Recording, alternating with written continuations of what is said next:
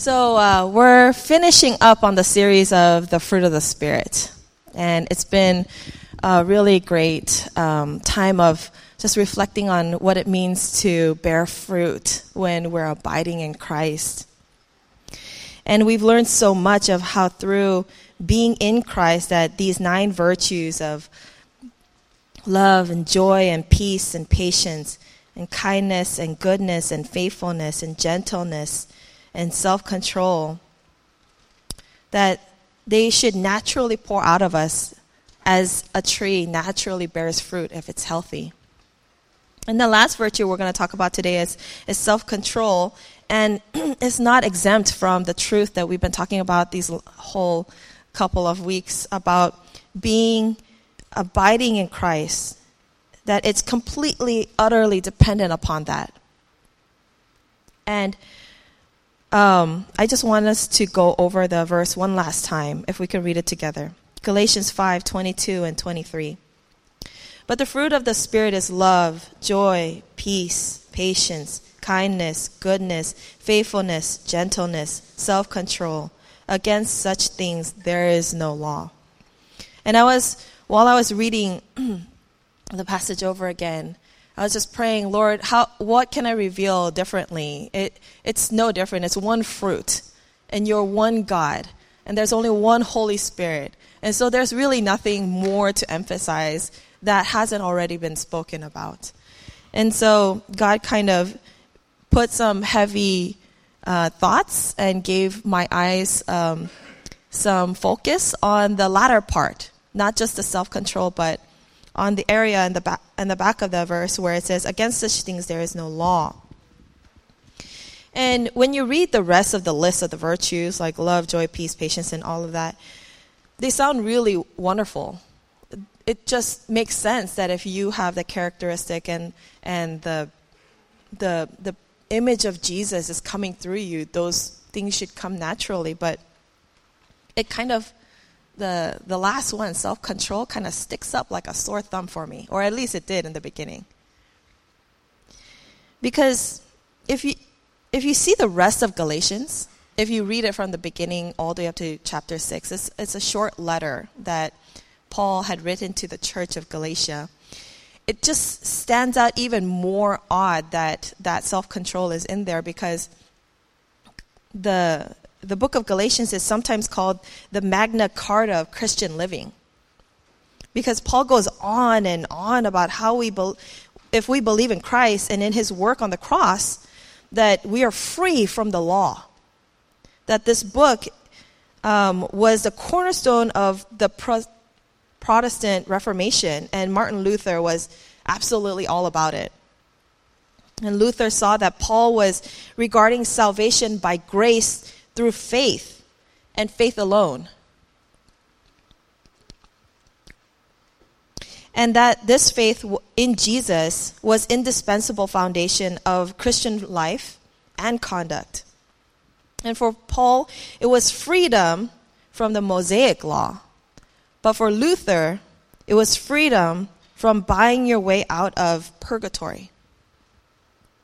If Galatians could be described as a movie character, um, I imagine Mel Gibson with his face painted half blue, yelling out, Freedom! So it seems just slightly odd to read faith is the basis of righteousness, and Abraham was considered righteous because of his faith, and we receive the spirit and the promise of Abraham because we are justified by faith, and there's freedom in Christ, and there's freedom and freedom and freedom, and all of a sudden it describes one of the virtues of the fruit of the Spirit and self control. I don't know about you, but it just seemed when I first read it like that Paul was contradicting himself. Like, what was all of that freedom that came right before that? I thought the whole thing about Galatians is about being free in Christ, right? Because what do you think of when you think of self control? I immediately went to the laundry list of things that I shouldn't do. I shouldn't do this, I shouldn't do this, I shouldn't do this. And that's no different from the Mosaic law.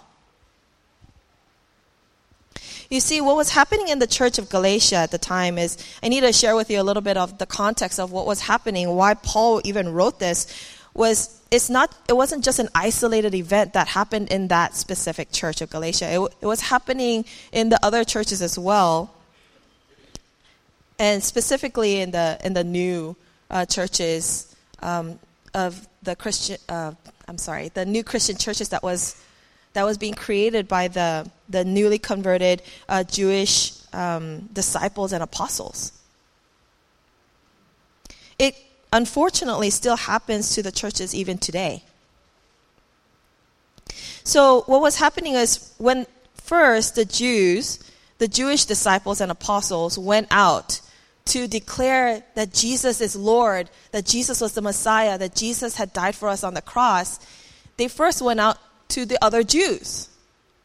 And so they had an underlying understanding. They understood what they had to change about themselves. They understood what they had to give up in order to become a Christian. It wasn't, it wasn't very difficult to navigate that. They had the same values, they had the same priorities, they, they knew what lifestyle they had to learn and to live, but the problem came when the apostles and the disciples decided to open up churches not only to the Jews, but to the rest of the nation, because that's what Jesus told them to do, to go out to the rest of the world. So the gospel was spread to the Gentiles. And because the gospel was for everyone and to go out into the, all the world, there was kind of a, a little confusion. There was a lot of questions. How do you do church with Gentiles and Jews in the same church? Was Christianity welcoming only to those who were willing to stay inside of the Judaic traditions? Was performing the Mosaic laws necessary? What about circumcision? What, what, um, because these, uh, these, these laws, these lifestyles wasn't just um, moral values for them.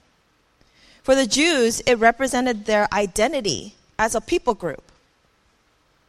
It was their identity in their faith.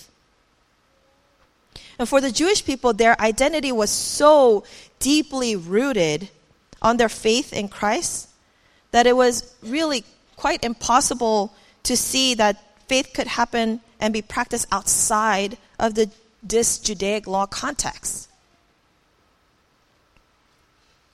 So soon after the Christian churches had been established, some conservative Jewish leaders started to teach that circumcision had to be kept to be a Christian, that you had to practice the same dietary restrictions that they had. And basically, you had to keep the law to be saved, what, what we would define as legalism. But Paul hears about what's going on in the church of Galatia, for example here. And he goes on this tirade of freedom. No, you're getting it all wrong. This freedom was obviously, when you think of freedom, is we think of the obvious sins. Jesus Christ died for us, and he died for our freedom. And you think the obvious ways of our flesh, the ways of our of our desires, right? We got freedom from old habits and patterns of sin and bondage. In Galatians 5 19, 21, even in the Bible, it says, the acts of the flesh are obvious sexual immorality, impurity, debauchery, idolatry, witchcraft, hatred, discord, jealousy. And it goes on and on, and it says, I warn you, as I did before, that those who live like this will not inherit the kingdom of God. And this was what the law was trying to control or wipe away without much success. It was impossible, quite honestly. Unless you kept all the law, you would not be considered righteous. If you did 99.9% of it, but you missed the 0.01%, you would still be considered unrighteous. But Paul goes on deeper into what this freedom was also for, not just all of the obvious ways of the flesh, but in other ways as too. In Galatians 5:26 it says, "Let us not become conceited, provoking and envying each other." And those don't necessarily seem as obvious. See, what Paul was doing here was he was including the Jews. See, Jesus gave you freedom for all of the things that you know about, all of the obvious things. But all of you who are pointing at other people, this is for you too. This freedom is for you. For Paul, the flesh wasn't just limited to sensuality, the obvious sins that the legalistic Jews would have accused the Gentiles for. But rather, the flesh manifested itself in that Galatian church, and sometimes even in churches today, as religious rebellion in the form of self righteousness. It's a little heavy, so I want to talk to you about a, a story. so, when I was younger, about like Aubrey's age, I have a younger sister too. And I don't know about how you guys fight, but my sister and I, we were only two years apart, but I don't know why we, we fought like cats and dogs. We didn't do the usual like like that kind of fighting. Like we we we shed blood like there, there had to, we had to see red in order for the fight to end.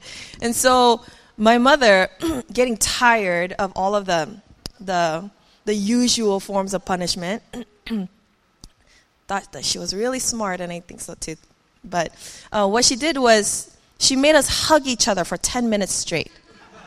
So it was like, you just had to hug it out. And she put a timer. So we had to hug, hug there and we would be grumbling because our heads are right next to each other, like, oh, it was your fault, it's your fault, no, I hate you, I hate you. Right? It's like the grumbling keep continues like five minutes in. And then, but uh, by the time it's like seven minutes, like we're so bored.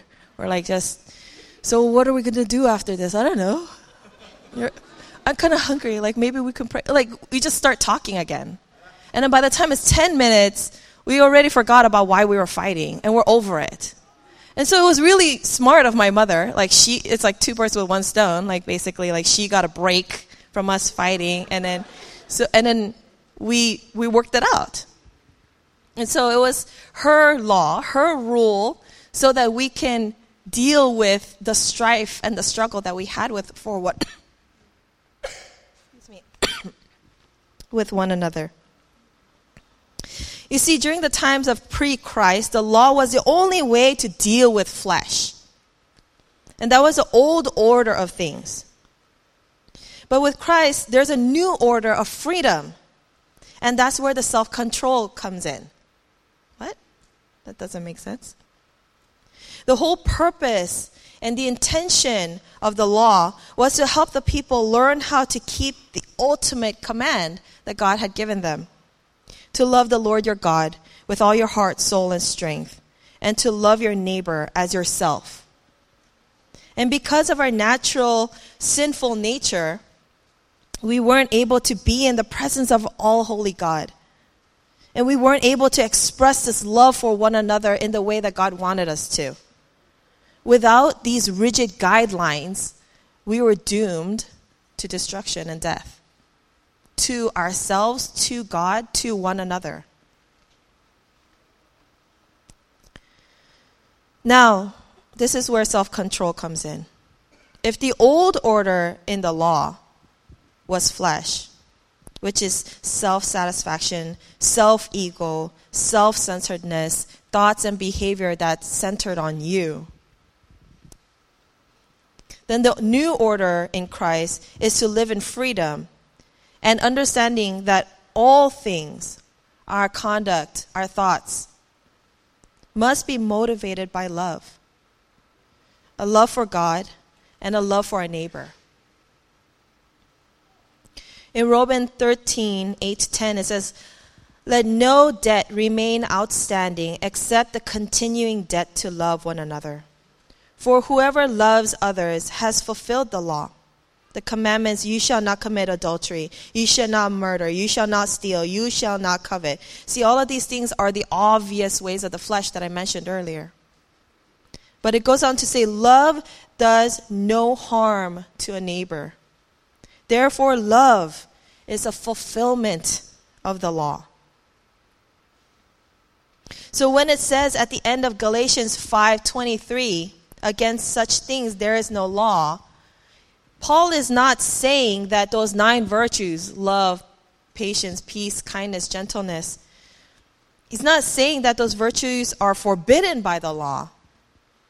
He's saying that when these virtues are evident and it shows and it bears fruit in our lives, because of the presence of the Holy Spirit in us and working in us, we are already in a sphere in which the law has nothing to do. It no longer applies.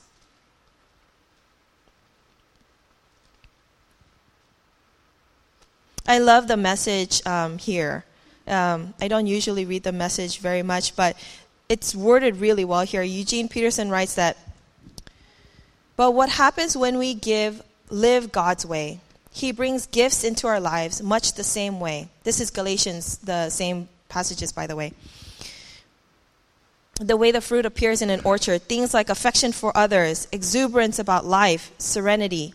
We develop a willingness to stick with things, a sense of compassion in the heart, and a conviction that a basic holiness permeates things and people. And listen here. We find ourselves involved in loyal co- commitments, not needing to force our way in life. Able to marshal and direct our energies wisely. Legalism is helpless in bringing this about. It only gets in the way. See, we are transformed into the sphere of living a life motivated by love if our thoughts and our actions, if our lives were motivated by love, then self control can only naturally be the fruit of that. I am no longer bound to love my sister only by hugging her for 10 minutes. I can have self control because I love her. I control my words and the way that I speak to her because if I say certain things, I know I'll trigger her to be angry. I know that if I dig at a certain area that she'll be hurt. I know that if I behave in a certain way, it'll irritate her and annoy her. And at the time, this is an elementary way of, and a really simple way of um, illustrating this, but it makes sense because I love her, the hug is not necessary. The law, the rule that my mother set was no long, is no longer necessary. Yes, I can, I can hug her, but I'm not bound to do it. I'm not forced by a time clock that says 10 minutes. S.H. Hooke wrote in Christianity in the Making A vine does not produce grapes by an act of parliament. They are a fruit of the vine's own life. So the conduct that conforms to the standard of the kingdom is not produced by any demand, not even God's. But it is a fruit of that divine nature which God gives as a result of what he has done in and by Christ. In 1 Corinthians 8 9 through 13, it says that, yes, we have freedom, but we need to have self control for the sake of others because we love them. Be careful, however, that the exercise of your rights does not become a stumbling block to the weak. For if someone sorry. For if someone with a weak conscience sees you with all your knowledge eating in an idol's temple, won't that person be emboldened to eat what is sacrificed to idols? And this passage is not about food about a diet, about being vegan. It's about your rights being worked out and practiced may cause your brother or your sister and your neighbor that you love about stumbling in their walk with Christ. And you are controlling that for their sake. You're controlling that because you love them. Self control because I am aware of you because I care about how you are with Christ and your faith. So, what does this mean for me then? It definitely doesn't mean that we are free from all fleshly desires. If that's the case, we wouldn't have temptations, we wouldn't have trials, we wouldn't have difficulty um, beating our flesh t- so that it obeys. We still have our old habits. If we aren't awake, we can slip back into our old ways or even be deceived like the Galatians that we can work our way through them. We can, without knowing, give that same message to those who might be new to the faith or might be considering becoming a Christian. And so they're so turned off by your rigidity and your laws and your rules and my rules that I put on myself and other people that they're turned away from Christ. Galatians 2:19 says then what Paul did every single day. I have been crucified with Christ and I no longer live but Christ lives in me. The life I now live in the body, I live by faith in the Son of God, who loved me and gave himself for me. We have to remind ourselves of the gospel every single day. I had uh, a roommate for a very short time, and she was a very good Christian, by the way, but she used to wake up every morning, and at first it kind of scared me, and she would point at the mirror and say, die. And I didn't quite understand what she was doing. Like, so morbid first thing in the morning. And she explained it to me, like, every single day. She was telling herself that she had to die to herself, that she had to re crucify all of her sins on the cross so that Christ can live through her. So, very funny way to do it, but it worked for her.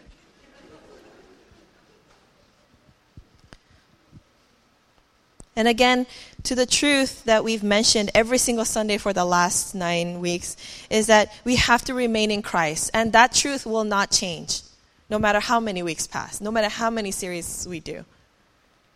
Remain in me as I also remain in you. No branch can bear fruit by itself, it must remain in the vine. Neither can you bear fruit unless you remain in me. As the band comes up, I want to challenge all of you as Paul did.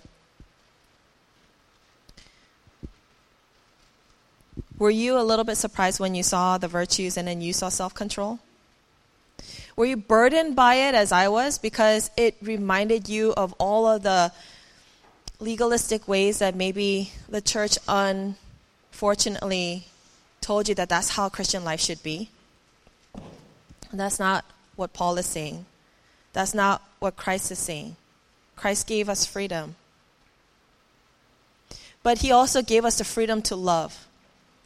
To love in the way that he did. He gave us the Holy Spirit to live a life that will exemplify that love, will guide us in a way that directs other people towards the light, towards Jesus. And if that's the case, that kind of stands out a little bit the soldiers up here, from the little children to the two girls to all the way to the adults that were up here, they signed a promise. And some of you chuckled and giggled toward the end when the girls promised that they would uh, not hold back from you know alcohol and tobacco and stuff. And when I first saw the soldiers um, promise, uh, when I first became a soldier, I thought that was like that's so weird, but it makes sense.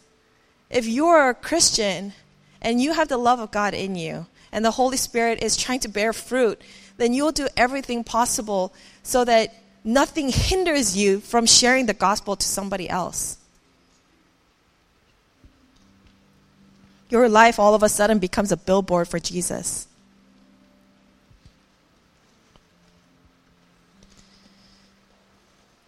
If you want to pray here today, the altar is always open, but there are people on the side ready to pray with you if you feel heavy and burdened because of the law that you felt on your shoulders, that's not what Jesus wanted. He said his yoke is light. But this is a challenge for individuals and also for the church. Are we a place of free people living a life motivated by love? Let's pray. Lord Heavenly Father, we thank you so much for the commitment that we see uh, today from the soldiers, from the new soldiers, God. Help us to be reminded of the gospel every single day, Lord. It doesn't matter how long we've known it, it still needs to be refreshed in us every single day. We still need to crucify our sins and our self centeredness, our, our need to make ourself right onto that cross, because there's nothing, absolutely nothing, other than you who can save us, God. God, it seems really confusing at first when we think of self control and the law and how you give us freedom. But God, there is nothing difficult or confusing about love. So I ask you at this moment for your Holy Spirit to just make it clear in us. Teach us what it means to love in the way that you want us to. Just pour it out on us, Lord.